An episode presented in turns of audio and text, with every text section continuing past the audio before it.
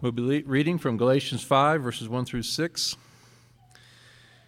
For freedom, Christ has set us free. Stand firm, therefore, and do not submit again to a yoke of slavery.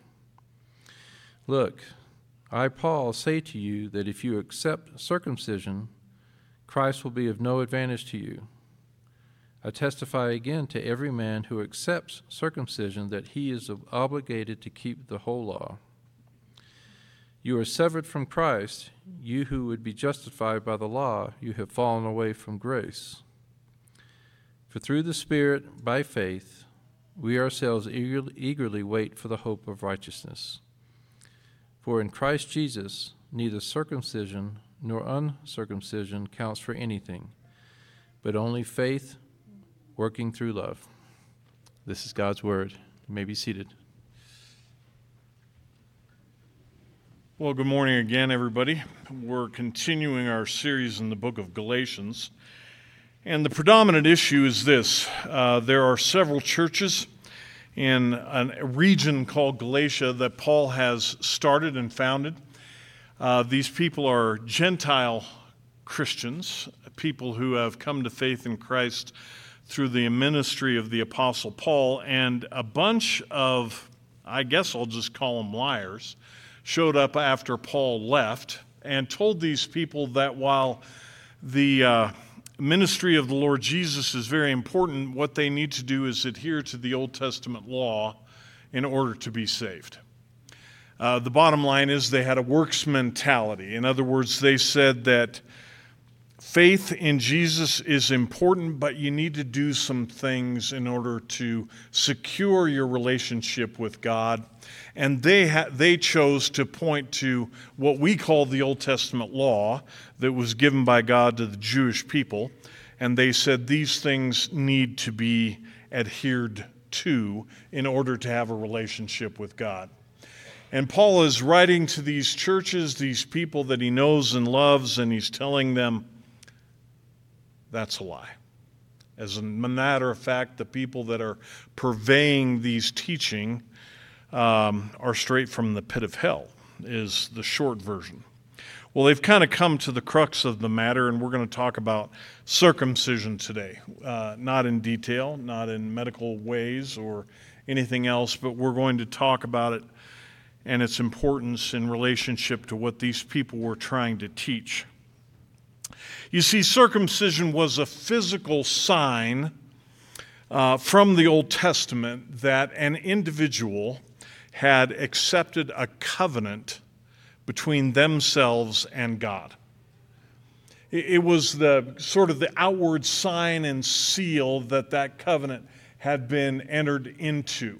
And um, so, whether it was the first thing that somebody did to enter that covenant, or maybe the last thing, it was, it was kind of the big deal.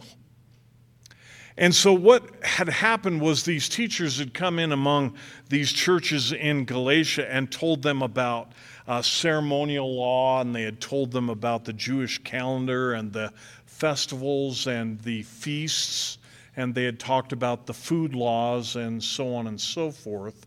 And, and I think it was probable that some of these people in the Galatian church said, well, you know, after all, the Old Testament law was given by God, and, and so they had started to adopt uh, eating certain foods and uh, of staying away from other foods, and, and they had started to follow the Jewish calendar and were probably having certain feasts and meals that were uh, dictated in the Jewish calendar. We're looking forward to the festivals that were coming up, and and, and these teachers who had come amongst them were probably pleased and, and they were happy.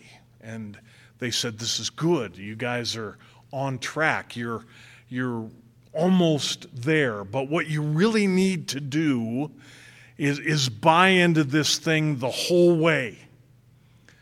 And, and the way to buy into this thing the whole way is for the males in your family to be circumcised because that is the sign, seal, and deliverer of the covenant that you have finally entered into a relationship with God. And so that issue was being pressed very, very hard. But Paul has something to say about it. But before we look at what Paul has to say about it in our text, you don't need to turn there, but I'm going to reference Acts chapter 16, verse 3. You can jot that down, look it up later. I'm going to read it for you now because it tells us this Paul wanted Timothy to accompany him. And he took him, that is Timothy, and circumcised him because of the Jews who were in those places, for they all knew that Timothy's father was a Greek. That's kind of strange, isn't it? Kind of random. Paul wanted Timothy to be a traveling companion of his, and, and he knew when he took Timothy with him, with him they were going to come in contact with a lot of different groups of Jewish people. And Timothy had a Jewish mother, uh, but a Greek father. So, so he was raised in a Jewish household, and his mother kind of took him through Judaism, but his father had refused to allow him to be circumcised to take that last, you know, seal, sign, and all that other kind of stuff. But, but before Timothy took off with Paul to become his traveling companion, Paul had Timothy circumcised, or actually, Paul, being a rabbi himself, performed the circumcision on Timothy as an adult. And it says in the text, because of the Jews. Well, that, that can be confusing because if you look at our text in, in verse 2, chapter 5, verse 2, that John just read, it says, Look, I, Paul, say to you that if you accept circumcision, Christ will be of no advantage to you. Well, now, there we go. People should jump up for joy and say, I knew there were contradictions in the Bible. Because Paul, on one hand, is circumcising Timothy because of the Jews, and here the Jews are telling the Galatians that they have to be circumcised in order to have a relationship with God, and Paul says, no, that's not the case. So, what's going on? Well, I want to explain this to you, and it's really a really brief explanation, but it, but it plays into our text because these false teachers who had come to the Galatians are going to say to them, Paul teaches the same things we do. Because look at his background. Throughout his career, he has circumcised people as a rabbi, and, and, and we're just telling you to do the same thing. Well, let me explain it very quickly. In, in Acts chapter 16, and as a matter of fact, throughout the entirety of the book of Acts, the Jews that are always referred to are people who don't have faith in Christ. They're ethnic Jews. I mean, they're, they're Jews who have not yet been exposed to the gospel of the Lord Jesus Christ. And Paul knows this and he understands this. And, and so, because he's going to be coming to these Jews along with other Gentiles, and he doesn't want Timothy to be a stumbling block to them, he, he wants him to be represented as, as a, a full fledged Jew who is going to be a mouthpiece for the gospel of the Lord Jesus Christ. And so he circumcises Timothy really and truly for evangelistic purposes. You see what I'm saying? And the difference between that and what these people are telling the Galatians is these people are saying, you must be circumcised in order to have a relationship with God. Paul never in his wildest imagination ever thought after he came to faith in Christ that doing anything other than placing his faith in Christ would bring him into relationship with God. Now, I say that because if you look at our text again, in verse 11, it says this But if I, brothers, still preach circumcision, why am I still being persecuted? Now, so what had happened was these false teachers had come to the Galatian churches and they said, Now listen, our message to you is really no different than what Paul has said throughout his ministry. And as a matter of fact, what he's done, he's probably circumcised countless people in his career as a rabbi. But Paul's argument is fairly keen and fairly straightforward, as is this complete and entire message. Paul says, Now, if what I do is preach circumcision the same way that they do, why are they persecuting me? You see, you see the argument? Because earlier in the letter, they had called Paul an enemy. They had made Paul the bad guy. They had turned him into the ogre because they had been saying, Paul has given you part of the message, but not the complete message. But now, and this is typical human logic in an argument, isn't it? Well, Paul is doing exactly the same thing except they're still persecuting Paul because his message is so radically different. You see what I'm saying? Paul says, Now listen, if I'm preaching circumcision the same way that they do, why are they still persecuting me? And then he continues in verse 11 and he says, In that case, the offense of the cross has been removed. In other words, what he's saying is these false teachers who have come amongst you and have given you this message of a works justification have also said that the cross and the message of the Lord Jesus Christ is offensive because it's incomplete. You see what I'm saying? They're saying the message that Paul has given you is offensive to us because he hasn't given you the full goods because it's the cross of Christ plus keeping the law. And Paul says, if I'm preaching the same message, why are they still offended by the cross? And why are they persecuting me for my views on circumcision? Which seems very logical. Now, I do want to spend a couple of minutes here just trying to discern what it is about the message of the cross that is offensive. Because what was offensive then in 48 AD is also offensive now. What was it about Paul's message about the Lord Jesus that offended them so deeply? Now, there are probably 150 reasons why the message of the cross is offensive. And you can make your own list, and I encourage you to add to what I'm going to share with you. I'm only going to add just a few. But these people have come in and said, Jesus is important, but you also have to do things, and so keep that in mind. So, what is offensive about the cross? Well, the first is that it declares that man is not good enough to earn a relationship with God because he has personally offended that God. He cannot do anything in and of himself to reestablish a relationship with God because he is not good enough.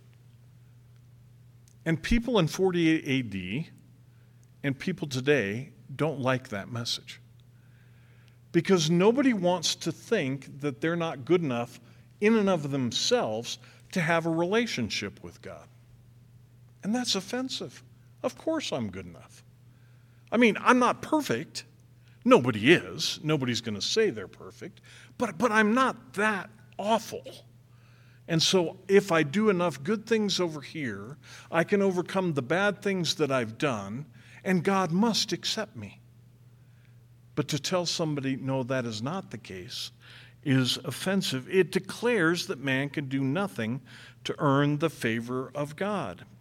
And the message of the cross says that the punishment for man's indiscretions is death. What? You mean that that little thing that I did when I was 13, 21, 42, 109 is so offensive to God that it deserves death, and not only physical death here and now, but eternal death, eternal separation from God. You must be kidding. That is offensive.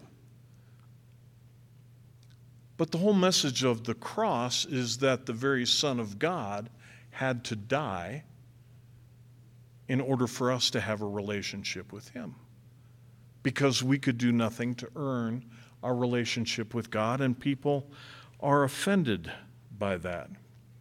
It also, the message of the Christ of the cross, tells us that there was only one sacrifice that was good enough to reestablish that relationship with God. A sacrifice over here, this type of sacrifice, doing this is not acceptable. It has to be a perfect sacrifice, that it was not only completely human, but was completely divine in order for it to be satisfactory to God. And Jesus had the nerve to say, I am the way and the truth and the life, and no one gets to God except through me. Exclusivity. There are not multiple ways to God. And that was offensive in 48 AD, and it's offensive in 2024. And on and on and on and on the list goes, particularly to a people who want to say, really and truly, man is good enough to earn the favor of God. I like country western music, it's the highest art form in all of music. No, I'm just kidding. I don't believe that for a second. But there's a song that comes on the radio, and I hear it probably once a day, and there's a line in the song that said, I believe most people are good. And it offends me because I don't believe it. Because most people are like me, and I'm not good. And I mean that really sincerely. I believe all people are bad. And that's what the Bible teaches. And relationship with God has been broken because of it, and I can do absolutely nothing about it to restore it unless God intervenes in the person and work of his Son, the Lord Jesus Christ. That's offensive because people want to believe that most people are good, but they're not. So Paul's reasoning is very clear. I'm not talking about circumcision the same way they talk about circumcision. So let's look very quickly at the rest of our text. Beginning at verse 1 For freedom Christ has set us free, and stand firm, therefore, and do not submit again to a yoke of slavery. Paul, throughout the letter, has compared putting yourself back under the law or putting yourself under any system that says you can earn the favor of God. He compares that to slavery. Verse 2 Look, I, Paul, say to you that if you accept circumcision, Christ will be of no advantage to you. In other words, if you believe that doing anything, in this case, circumcision, makes you just before God, you have nullified what Christ has done. And he is of no benefit to you whatsoever. So don't try to pair works of any kind with faith in the Lord Jesus Christ they are incompatible. I testify to you, verse 3, again, I testify again to every man who accepts circumcision that he is obligated to keep the whole law. Now, here was the rub. I don't know what these people were teaching in its entirety. You can talk about food laws, and you can talk about festivals, you can talk about feasts, you can talk about circumcision. But if you accept these things as a means to be justified before God, you accept the entire package.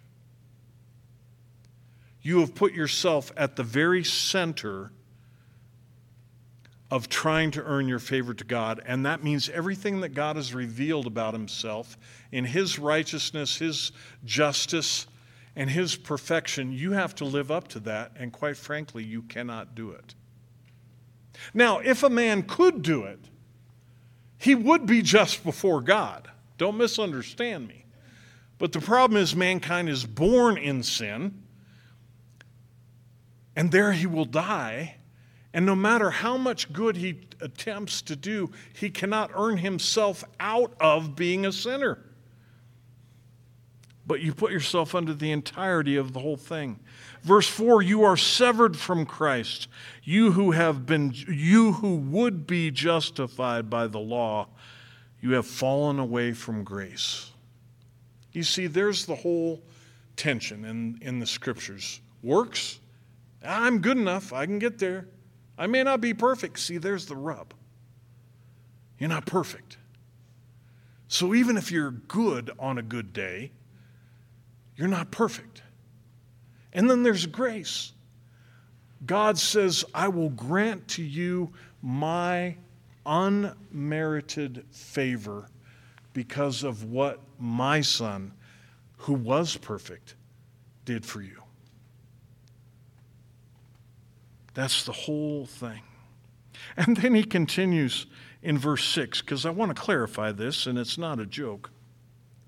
For in Christ Jesus, neither circumcision nor uncircumcision counts for anything, but only faith working through love. You see, circumcision is not the issue. Whether one is circumcised or uncircumcised, at the end of the day, doesn't make a lick of difference. It doesn't make a lick of difference.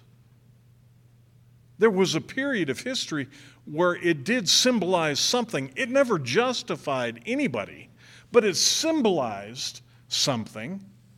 But whether you're circumcised now or not doesn't matter a bit. But the only thing that matters is faith working through love. Now, that's the kind of phrase in English that people, oh, I mean, it's put it on a t shirt. The only thing that matters is faith working through love. But it's faith in what and where did the love come from? And it's not talking about my love. It's talking about God's love for me that granted me faith to place in His Son. I didn't have either faith or love outside of Christ. That's what matters. Well, Paul, I'll be honest with you as he's making this argument, and I've said this many times as, as we have gone through this letter, Paul is not happy. He's not happy with the people who are giving his beloved children a false message, and he's not happy with his children who are threatening to buy into it. He's cranky. Verse 7 You were running well. Who hindered you from obeying the truth? This persuasion is not from him, that is from God, who calls you. A little leaven leavens the whole lump, a little poison ruins all the meat. It could be put in those words. Who, who did this to you? Who, who is threatening you to walk away from the truth? Don't even buy off on a little poison. It will ruin you completely. And I want to read this next verse, and I want to read it very seriously because it doesn't deserve a snicker. Verse 12. I, I wish those who unsettle you would emasculate themselves. I, I wish that the talk of circumcision would be gone, and I wish that these detractors would, would castrate themselves so that they can breed no more, that they would be taken away. This is how serious Paul sees this issue, you see.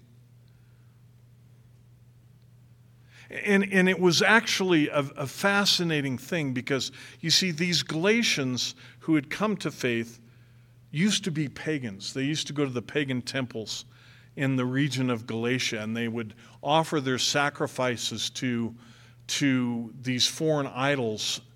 And, and there were multiple gods, and they had priests. And you know what's interesting?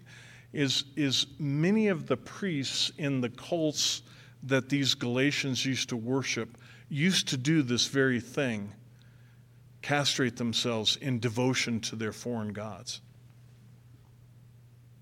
And so Paul here says, I, I wish these people would be just like your old pagan priests.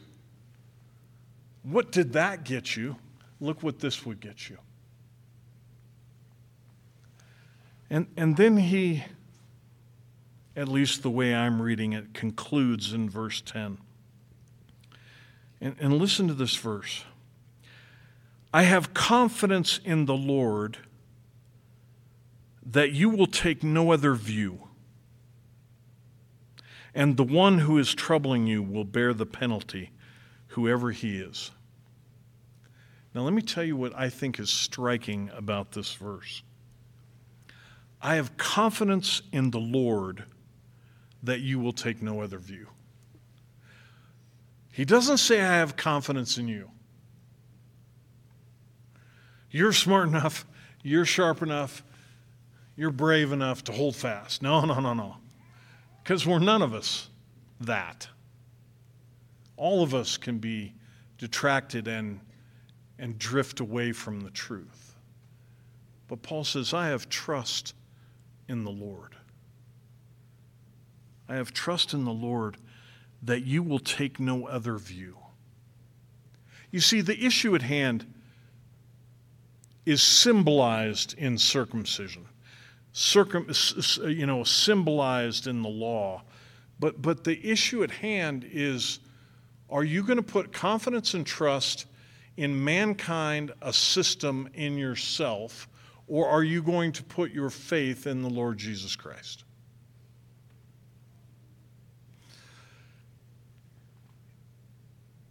And we have trust in the Lord that He will carry us to the end because a true saint will persevere to the end because of God's faithfulness, not because of ours. But Paul goes on and says, I know that those who are troubling you will bear the penalty, whoever he is. You see, it, it, this is not, this is an old problem that is around as much today as it ever has been. I can't tell you how many conversations that I have with people who say, Jesus is great, but X, Y, and Z, whatever it is, the add ons, it doesn't matter. You got to pray this way, you got to give this much. And this happens in church. I don't mean that this is just outside among them. Churches are teaching people that Jesus is critical, but you got to do this. You got to think this way. You got to do this. You got to stay away from this. You know, oh, if you do that, you, you're out for sure. That's exactly what's going on here. Now, now let me just say this in conclusion. Faith in the Lord Jesus Christ changes behavior. Oh, okay? It changes behavior. And without changed behavior, we have a legitimate reason to say, I wonder how, how my faith is real, you know? But it is not my changed behavior that gives me faith.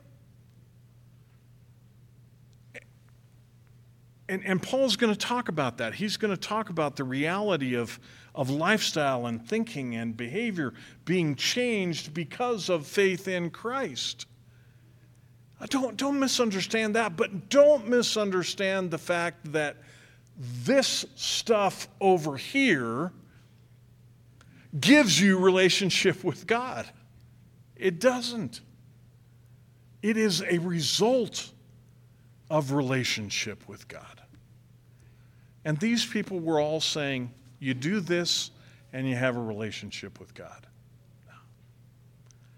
It is the Lord Jesus Christ and the offensiveness of the message of the gospel and faith alone in that that gives us relationship with Him. Let me pray. Father in heaven, um, every one of us here who has a relationship with you did absolutely nothing to earn that. N- none of us here who have a relationship with you do anything to keep it. It is strictly by grace alone that we have relationship with you. And it is an offensive message for the reasons we've talked about and many, many more. But it is through your faithfulness to us that we will stand firm in the truth. And may we do this to the glory of Christ, in whose name we pray. Amen.